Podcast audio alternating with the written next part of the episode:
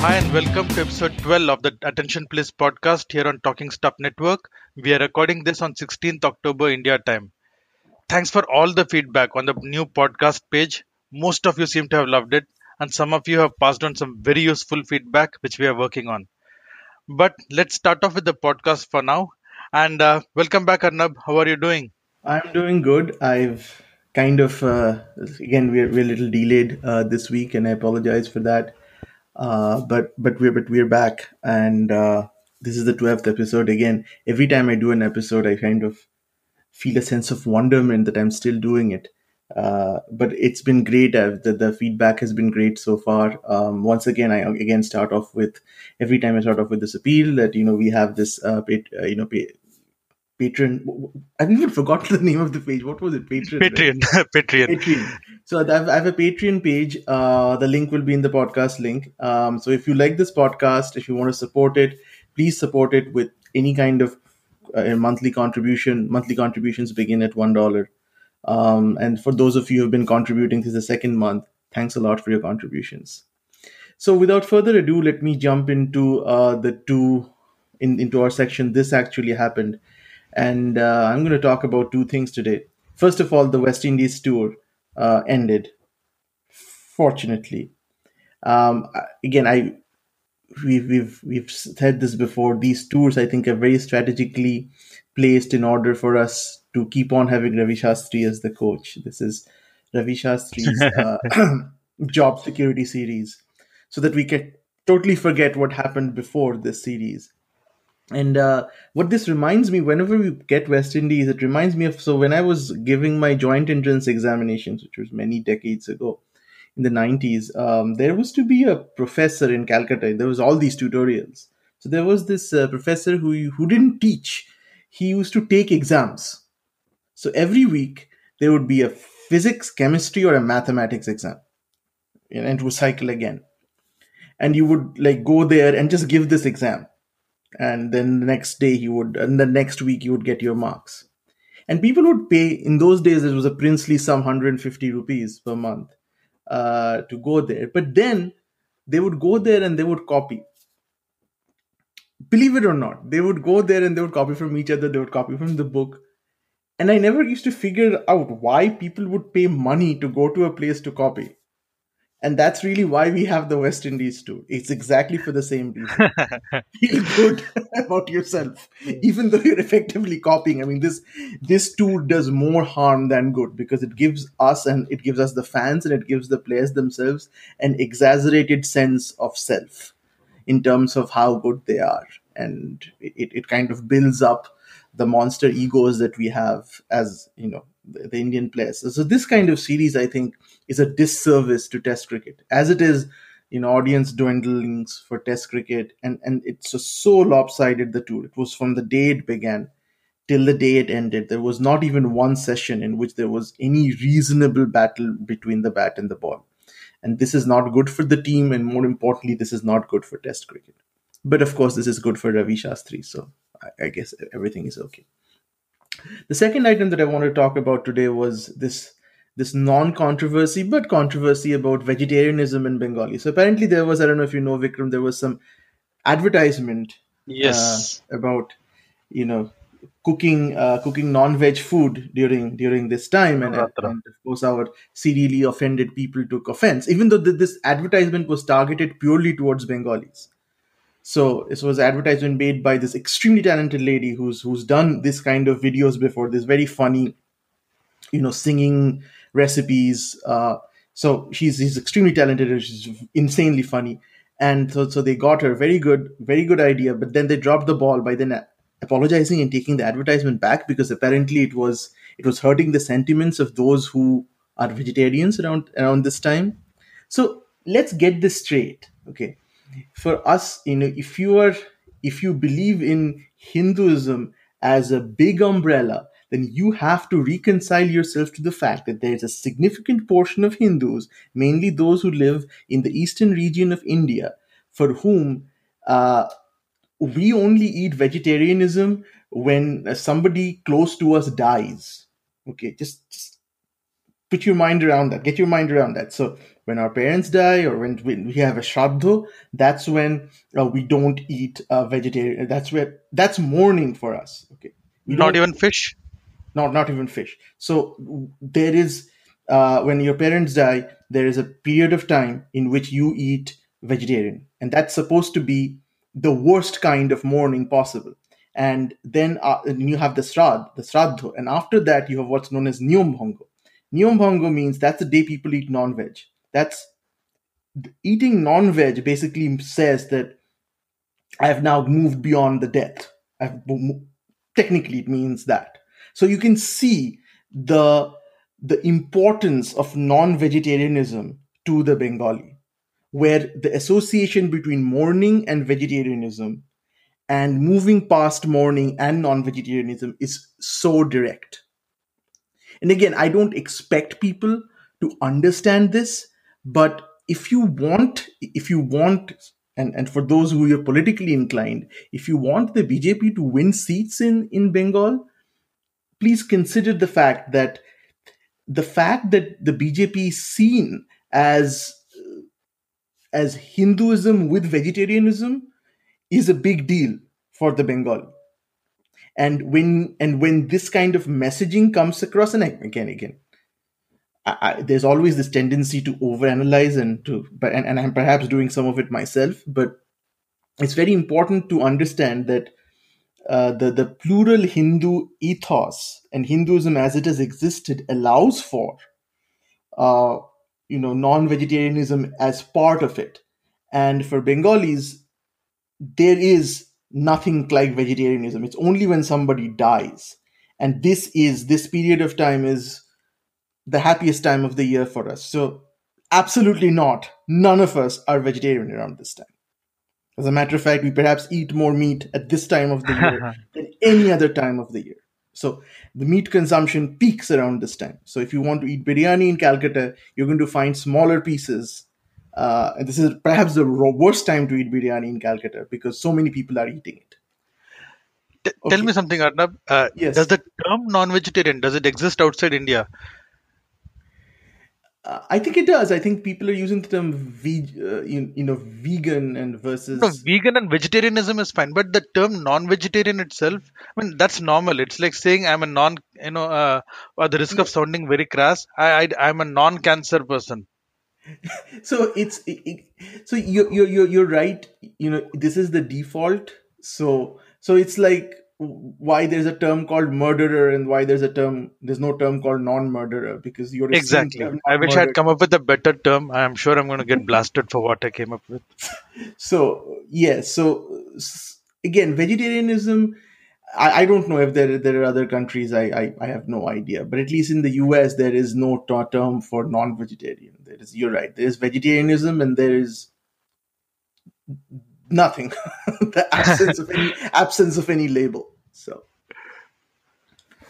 All right so moving on to the the main topic for today uh there's been Yep.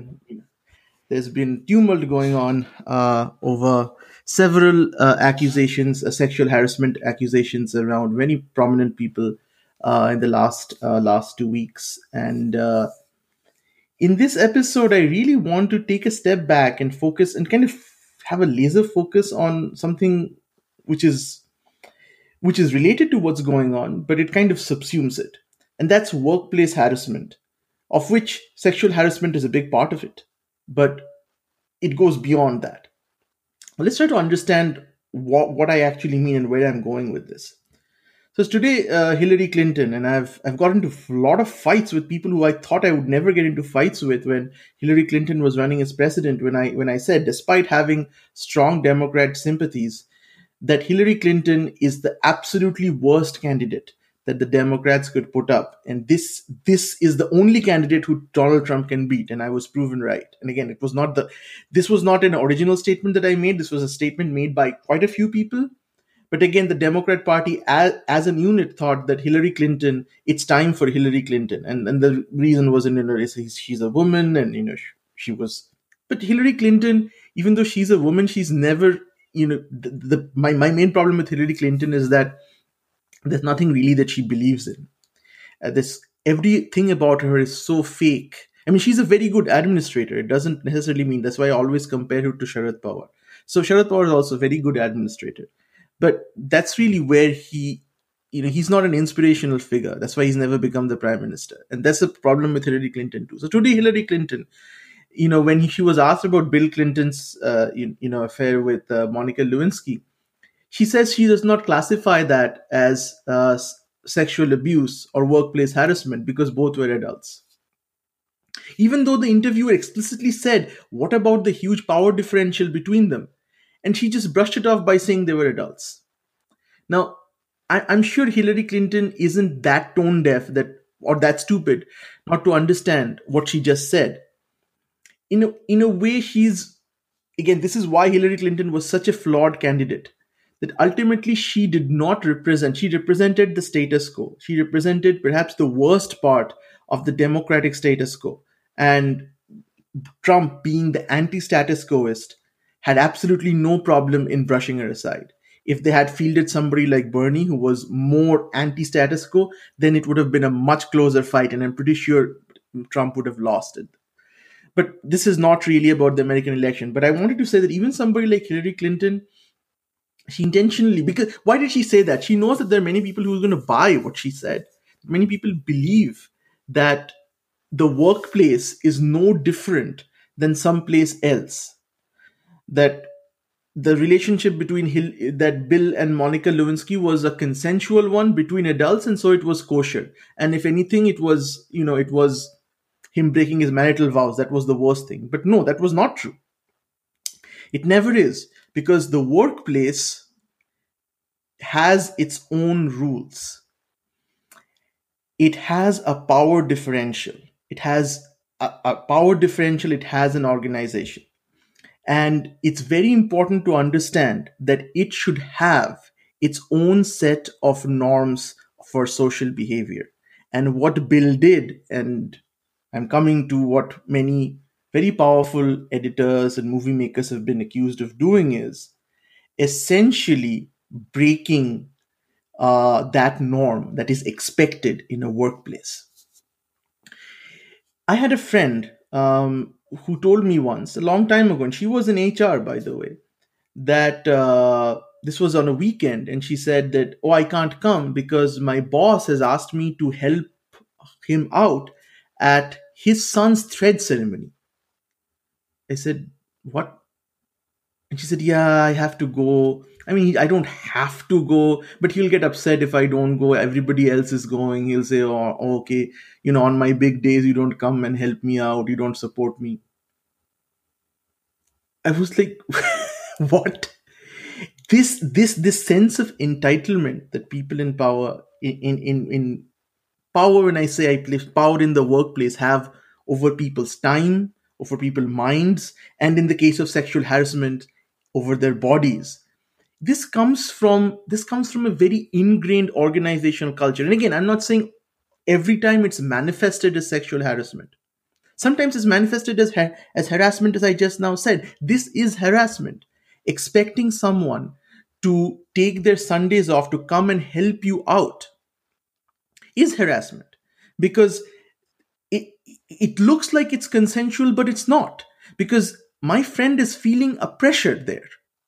This pressure is beyond what her role is. This is beyond what she's being paid to do. She's feeling, I don't know what kind of pressure. There's definitely some kind of emotional uh, hand twisting that's going on.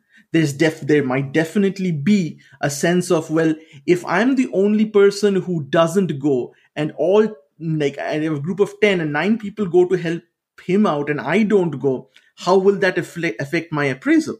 And that's a valid that's a valid thing to have. And you know the boss can say of course it won't affect but of course it will.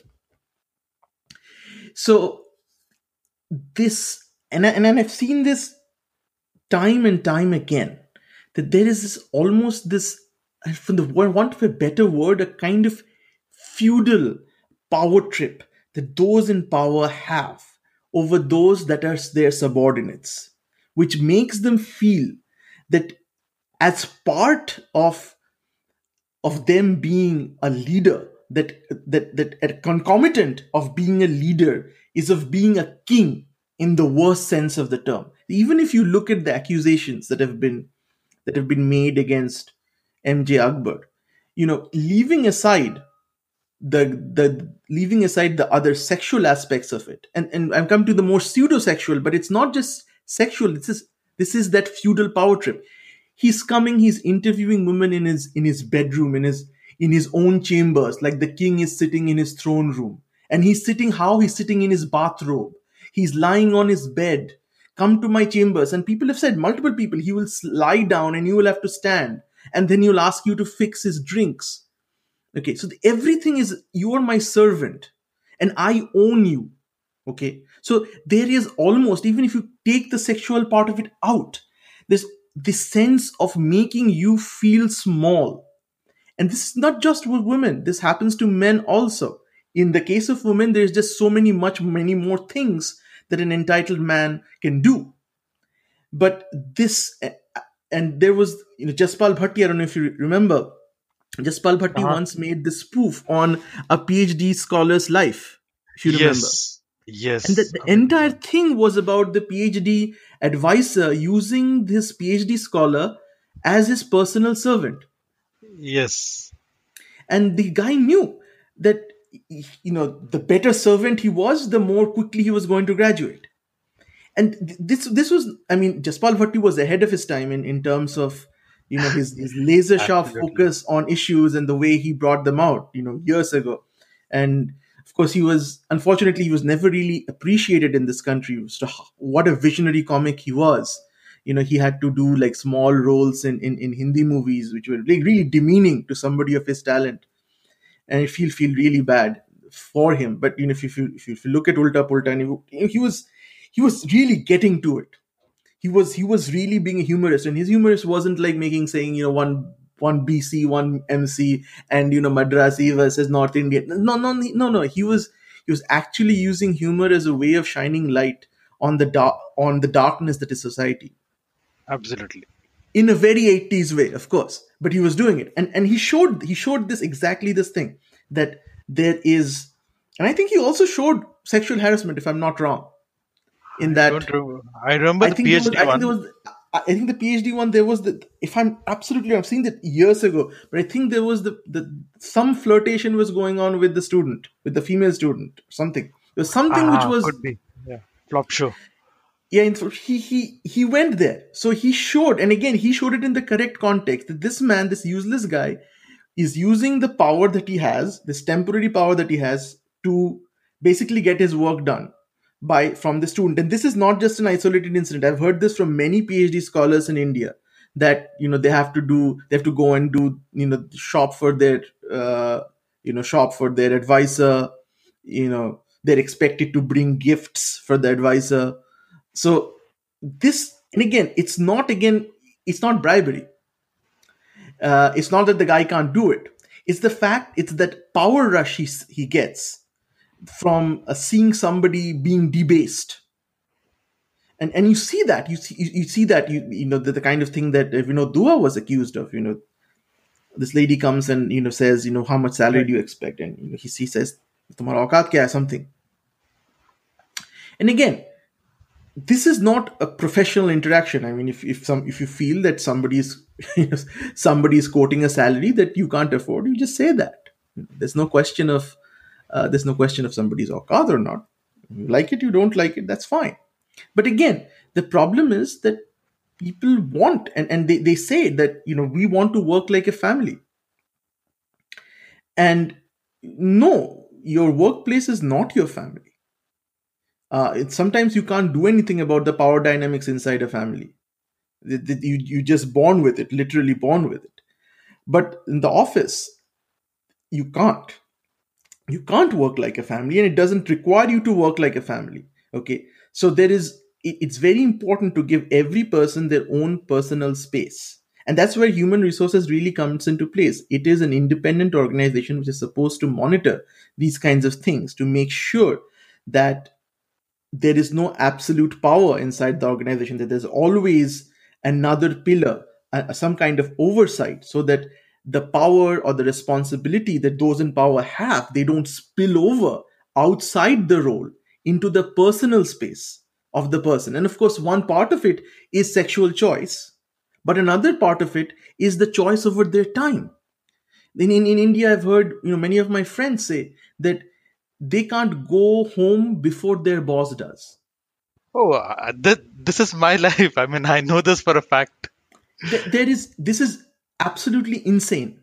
Okay, there's this kind of expectation that if I am working, why can't you work?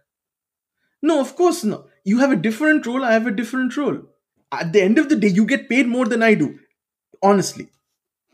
But even leaving that, ultimately, the way a person should be evaluated is is he doing their job? Is he de- delivering on time? Is are the work products of good quality? That's what they should be judged on. Not you know this, but this whole thing of you can't leave before your boss is again is is a feudal power trip. It comes from the fact that you can't leave before the king. How dare you turn your back to the king? A boss is not a king. And a boss is not a dad. A boss is not a granddad. A boss is not uh, Shah Rukh Khan in Mohabbatein, who's there to teach you about life. No, your boss just is somebody who's going to assign you work, work according to your role, and he's going to intake your work and he's going to move it up the ch- value chain. That's his job.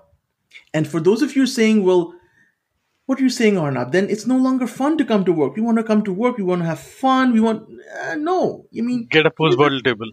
yeah, yeah. So remember, in in this world, if you want to have fun, you pay for it. In a place where you're being paid, you don't get to have fun. Now, if you have fun on the side, that's fine. I mean, if you enjoy your work, that's okay. That's great.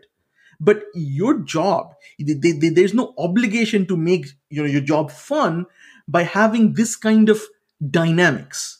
Okay, this kind of so for me, and again, this this whole thing shows the need for us to radically change our corporate culture, the way we think of how we behave with people, because power differential will always be there in a company. Now, I remember the first time I came to the US in 1999, uh, I was going to be a teaching assistant. So they had a one week of orientation, and there was one full day of you know for sexual harassment. And one of the things which I remember the person who was taking that course taught us was, and it was a very very important intuition which I think isn't repeated enough. She said, "Look, you have to understand this thing that um, there is." I, get this a lot that A and B are in a relationship and that is totally consensual. A is saying it's consensual, B is saying it's consensual. So what's wrong with it? What's wrong with it is from the from the point of pers- from the perspective of person C. So person C would feel, especially if A and B have a boss-employee relationship, that that person is now expected or is being held up to a standard that that person cannot reach because obviously it's not going to have a relationship. So there is basically sexual harassment by proxy. The fact that you are not doing it that creates an unreasonable expectation. And you can go and say well it doesn't affect my assessment of that person but we all know that's not true. So that's why it is absolutely absolutely imperative that be, wherever there is a power dynamic and there's a there's a huge power dynamic in in in, in academia of course much more than there is in a corporate environment because a phd advisor is really essentially God for five years. And but again, the notion of power differential that's that's there always at the workplace makes in many ways the notion of explicit consent very very vague. I mean, even if I say yes, even if I say yes, am I really saying yes or am I just saying yes because I believe that if I don't say yes, I'll be victimized? Or if I don't say yes, and I've seen many of the many of the stories that we are seeing is women going into these toxic, you know, what's called the bro culture, where you have like people behaving uh, like you know entitled pricks essentially, and that's the corporate culture. And in that kind of culture, where and exactly this is why relationships and these kinds of intrusions into personal space are so dangerous in a work environment. Because they create they create this atmosphere where people who come into this organization feel that that is expected of them. That that consent the moment you sign the dotted line you basically lost the ability to make that decision for yourself. Either you stay in the company or you or you leave and if you stay in the company you have to play by those rules and if you want to stay in the company and don't play by those rules then you risk you know not being promoted being whispered behind your back you know say not a team player people making fun of you so these things and I, I say this is true in terms of in a sexual context it's also not it's also true in a non-sexual context also Absolutely. I just want to give a small example Uh-huh. of the non-sexual context uh, uh, example of that. One of my friends who was in a small IT company, check it out. It's so bizarre. He had a uh, female boss who made it an annual tradition that on Rakhi she would tie Rakhi to her entire team. This guy was absolutely. I mean, not that he had any intent of you know any romantic inclination, but he was very un- uncomfortable with it. So he did not go during Rakhi, and apparently that became a big talking point because for two years in a row he avoided Rakhi. Then she had a one-on-one with him, asking, "Why are you avoiding? Is there some problem?" That's that's pretty much what you're talking about. I found it very bizarre. it, it and again th- there's another personal story that i ha- had there was one point of time i seriously thought about working in india I remember I, I i was here and my boss Yes. came and and and he said you're non-vegetarian he saw me eating beef actually so we went out to lunch and of course i ordered steak because the company was paying for it of course. But you know he's he, he said if you eat steak you're going to have a really tough time fitting into in, in india. And i felt he was way out of line talking about what i eat. He was way out i mean i i, I felt Wow. uncomfortable. Who who the, who the Wow. what the, what the what the f man? You have no right to say that. And again uh, this is really where it starts from. He has no right to talk about and, and in, in, in india you get this cons- you get for the want of a better word this concern porn from people. And you, there's little you can do with relatives you know. You come there you say oh or no you've become so fat. What the f- I, I didn't ask you did i? And if i l- lay dying on the ground you will not look at me. But you're concerned about my weight. That's what you're concerned about because it makes you feel good. That's why. You can point to me and say look the guy is fat so you know this kind of things happens in workplaces all the time. People make comments about clothes they make comments about you know their weight. These things and again this is really the gateway the gateway drug to what we have currently. Where you do not understand your own limits the fact that you have a line around yourself which you should not prevent people from breaching but you also have a line which goes the other way and this is especially important when there is a reporting structure when there is a boss and when there is a subordinate. Now even if it's colleagues even if it's colleagues given you know the dynamic nature of today's workplace your colleague could be your boss tomorrow. You could be your colleague's boss tomorrow. You could go to another place where you would have a different kind of relationship or a different reporting structure. So it's the best thing is for me in, in today's environment is to stay within your box to protect your box and to know and, and all of us know in this day and age. So if people say well come on i didn't know of course you knew. So don't make personal comments. Don't make personal comments about people's clothes about people's you know life choices and you know don't discuss stuff. You know there are a lot of con there are a lot of things you can talk about which are fairly anodyne the moment your conversations in the workplace starts to personal life okay you're going down a path.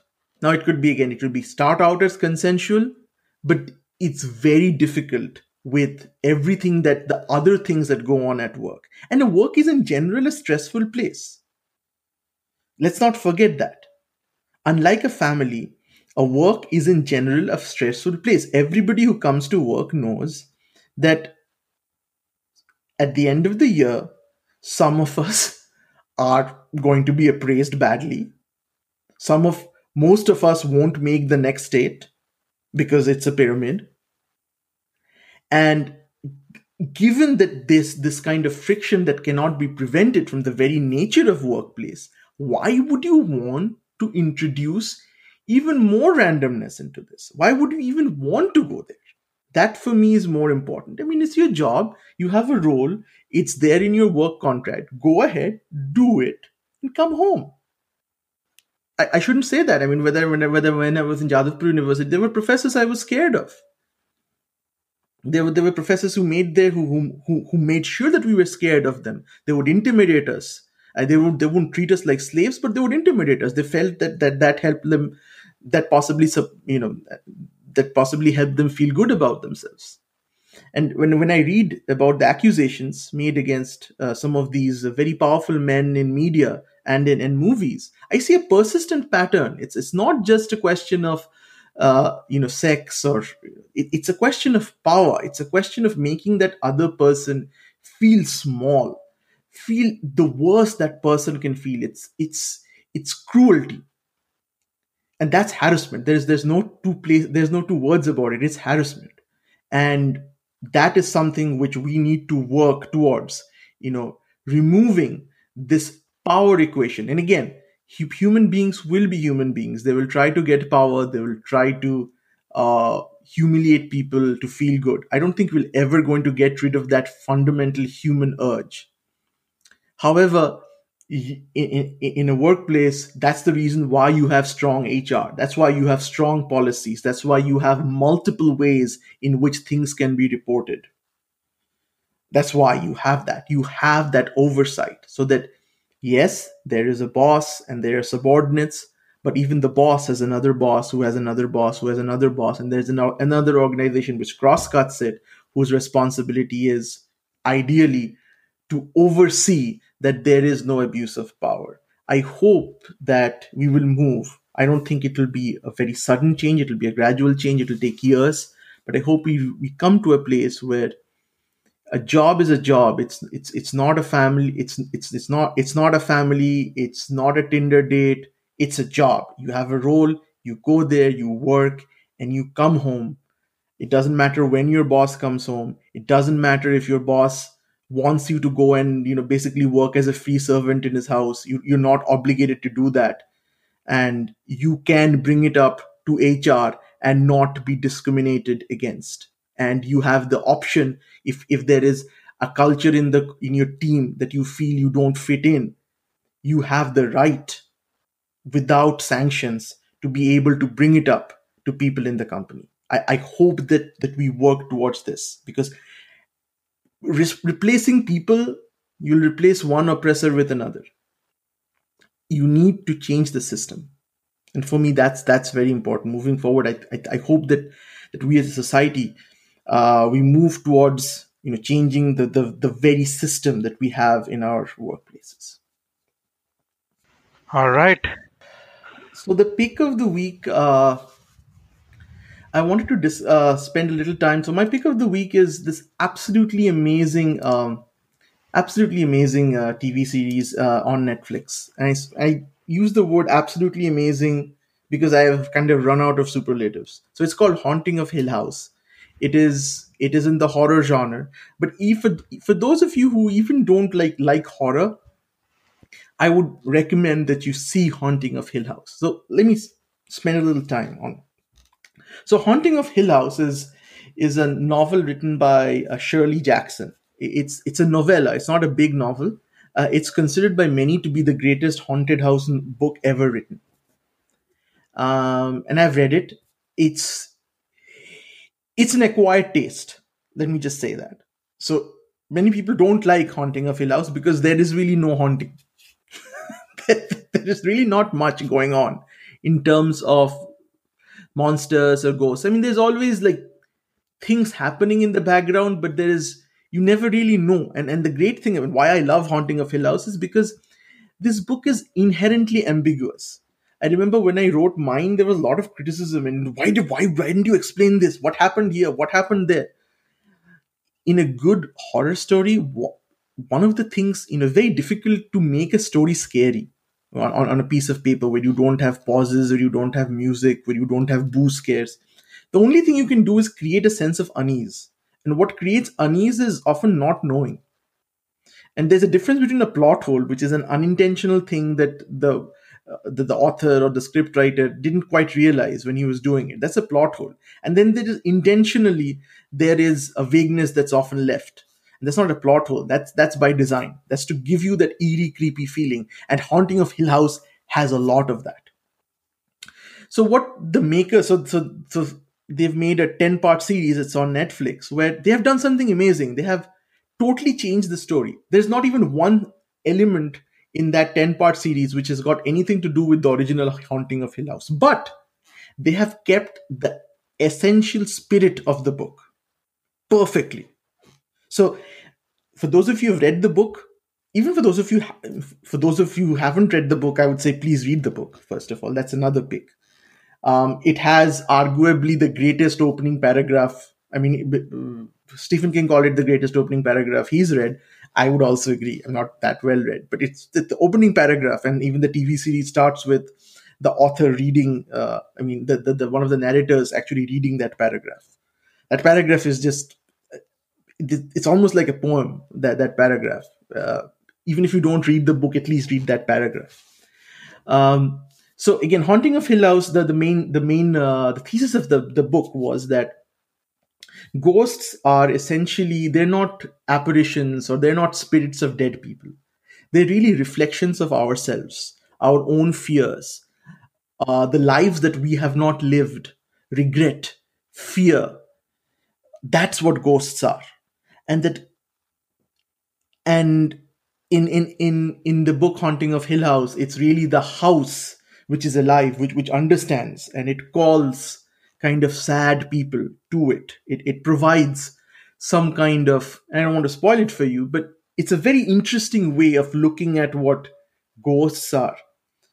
And this TV series, it, it, it totally solidly gets that. But if if the problem with Haunting of Hill House, the book is that there's not enough scares, don't worry this 10 episode uh, Netflix series has plenty of scares. And, and, and the scares are not just in terms of apparitions, and you'll have a lot of those ap- apparitions and very hideous looking creatures. I mean, for those of you who like creatures, they're there.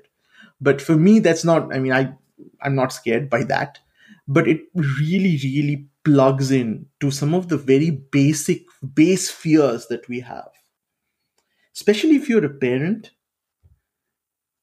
be very careful. I mean, watch it, but also be very careful because it really goes there. Uh, it actually, again, if I wasn't a parent, maybe I wouldn't have liked Haunting of Hill House that much. But since I'm a parent and it just happened to hit the exact biggest fear that I have, it just happened to hit it perfectly. Um, and that's why perhaps I liked it so much. It's beautiful. It's beautifully shot. There's not one dull moment and the ending is just beyond brilliant in terms of this is how horror should be. I cannot recommend it enough. I, I would say not only is it possibly the greatest horror anything that I've ever seen, and I've seen a few. It could very well be one of the best TV series I've seen. I, I can't think. I mean, it's it's Breaking Bad level. I mean, even the best that I've seen, I, I would put it there. Wow, it, it's that good. It is just so perfectly done. It is it is the acme of of of of, of horror of, of where the horror genre can go. I mean, I just amazing. And if you look at the reviews, if you look at the reviews that have come out, I mean, I haven't seen one bad review. I think everyone is saying that this is a classic. So sometimes I feel that something's great, and then I see and it's it's twenty percent on Rotten Tomatoes. But no, this is. I'm not the only person who's saying this. Maybe I'm saying it. Maybe there are a lot of people who don't like it as much as I liked it, but I mean, I loved Fauda, which I saw recently, but you know, we're not even talking about the same. I mean, Fauda right. was great. I enjoyed it a lot, but this is this is art. This is this is art, and this will stay with you for a long time. I mean, I've seen it. It's 24 hours. I finished 24 hours ago. I finished it. It's still with me. I can still feel it. Haunts me. Some of the some of the thoughts, some of the dilemmas that the characters there feel the characters their face and I and I wish I could tell you more. I wish I could deconstruct this more, but I don't want to spoil it for you. Let me ask you this: uh, Would you suggest that uh, you know you, you binge watch this back to back, or let each episode sink in?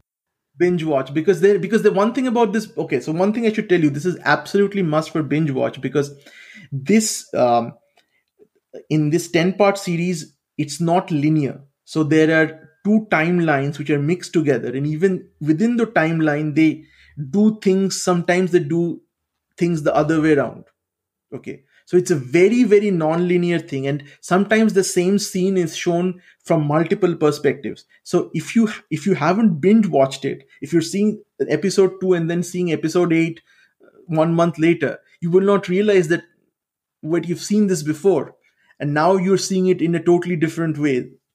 And so so be very careful so, so the more the more you binge the more you like you know see it see it see it in two see it within 48 hours i would say Okay, that's a weekend watch from you. My pick is uh, totally on the other end of the spectrum as usual. Uh, so my pick is a three-part documentary again on Netflix this time, and it's called India's Frontier Railways. Have you watched this, Arnab, by any chance? no i i haven't I mean, uh, you can't go wrong with, let's say, cricket or rains or trains in India, right? So it's a three-part series on uh, the. There are these three trains, right, in India, which uh, which run cross country. So the, I think uh, the first one is about uh, Maitri Express, which runs from uh, from uh, uh, Kolkata to to Dhaka.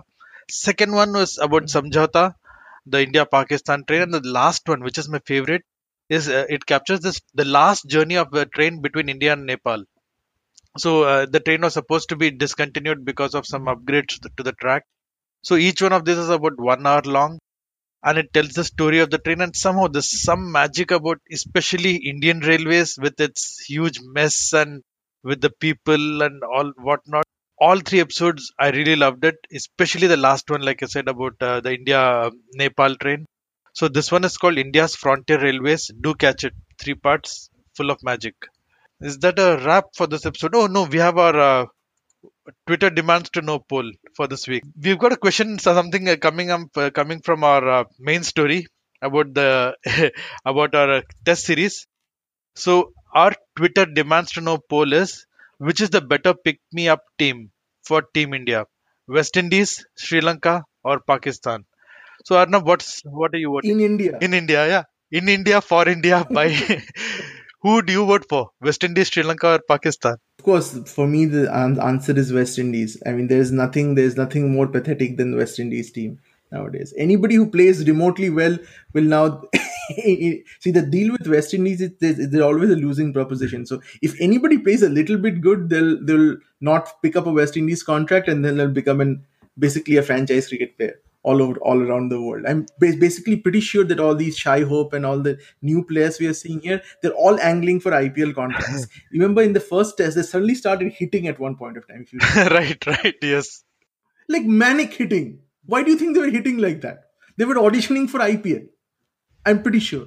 They're the show look we have other i mean of course this this test series is a joke and so so let me show you this other shots that i can play Was the Sachin retirement the last time they came around, or was there a series after that when they visited? I'm pretty sure these things are like these things are like you know having drinks, right? You forget. You know, I started with this drink in the middle. I might have, but yeah, I, perhaps you're right. Perhaps the last time we called them was for Sachin to you know have a great series. So again, I, I I I sympathize with the West Indies board. They don't have a lot of money, and so this is you know coming to India. Even with even with the empty stadiums, I'm pretty sure they make quite a bit of money from the advertisement. You know, the revenue shares. So for West Indies, for the West Indies board, these are you know the kisses of life, and this is why, of course, also why Pakistan hates us so much because they don't get this cash infusion nowadays of in tour with India, which is why they want to play with India so much. Why else? Because it makes a lot of money, and they're hurting for money. And that's why Sri Lanka wants to come. So everybody wants to come to play uh. And you're right. I mean, this is the good side. I would have put Bangladesh, but Bangladesh is definitely not a good bid team because we, I'm always scared we'll lose to them. and we've come pretty close several times of losing. To We have, we have, we have. They're, they're, they're a fairly good team. I think Bangladesh and Afghanistan are, are fairly good, uh, pretty good teams. It's there's no doubt that Sri Lanka is the worst team now in the subcontinent. It's it's it's beyond doubt. Uh, so Afghanistan, their batting needs some work, but their bowling, I think, is pretty world class at this point. All right, I think the, that's a wrap. You want to again read out your or any words of wisdom before we Uh, part? no, so the, again, uh, follow, follow me at, at, at Great Bong and please send in your comments. You know, the, the, the proverbial bouquets and more bouquets, I guess. Um, uh, so again, the blog is greatbong.net. I'm on Twitter at, uh, at, at greatbong. And thank you for listening. And I'm at, uh, at the Vikram Mohan and network is at, at talkingstuff.net. Of course, the the podcast landing page is talkingstuff.net slash app. That's attention please podcast slash app. So you can go there to download the podcast directly to your phones or to PCs or whatever. You can listen to it online. You can also there's a link to uh, Arnab's Patreon page and there's also a link where you can easily subscribe download uh, podcast players and subscribe i realize it's not working too well for some uh, people with iphones. So we are working on that and we are uh, trying to fix it asap so till then thank you for listening and we'll see you very soon